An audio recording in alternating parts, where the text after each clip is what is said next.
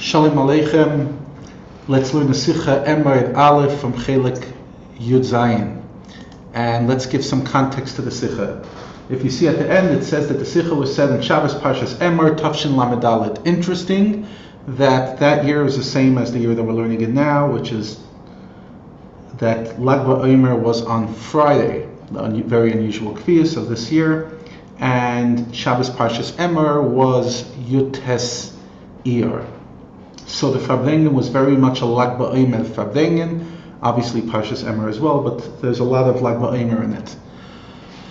So, as usual, when the Rebbe would say a he would ask the questions at one stage of the of the Farbrengen, and then go on to other topics, and then come back later and address the questions.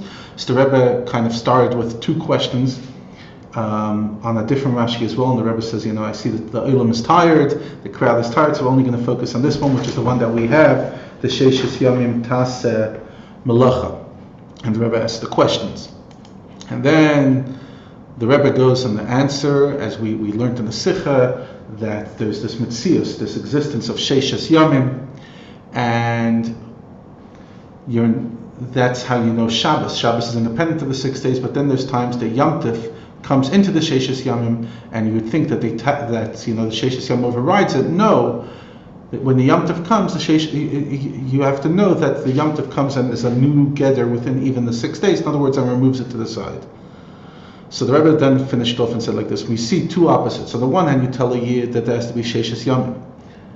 And the other hand, you say you can't add. And when the seventh day is Shabbos, Semchem Ala Nes, and you can never do more than six days.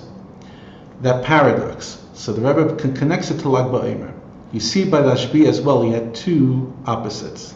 Mitzadech, on the one hand, he went to Rome to be Mavatal Gzera, because you have to be Mispalal B'Shlema Shal Malchus, B'Shlema Shalir, you have to go and do intervention, as the Gemara tells us. Mitzad Sheni, on the other side, Ulamayla Ma'ilam.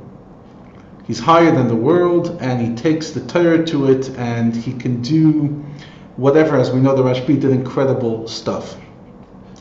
So, in other words, each and every one of us lives the paradox. On the one hand, we're living within this world. On the other hand, we're living above this world.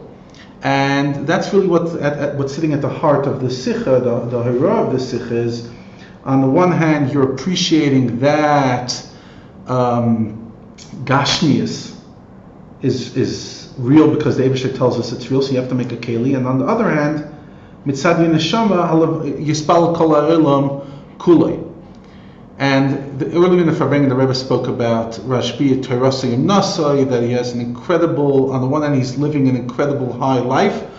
On the other hand, as we just saw, the Nikuda is that he's doing malacha. So on the one hand, he's Torasayim Nasai, so that's mitzad neshama. On the other hand, we're told that you have to live within this world.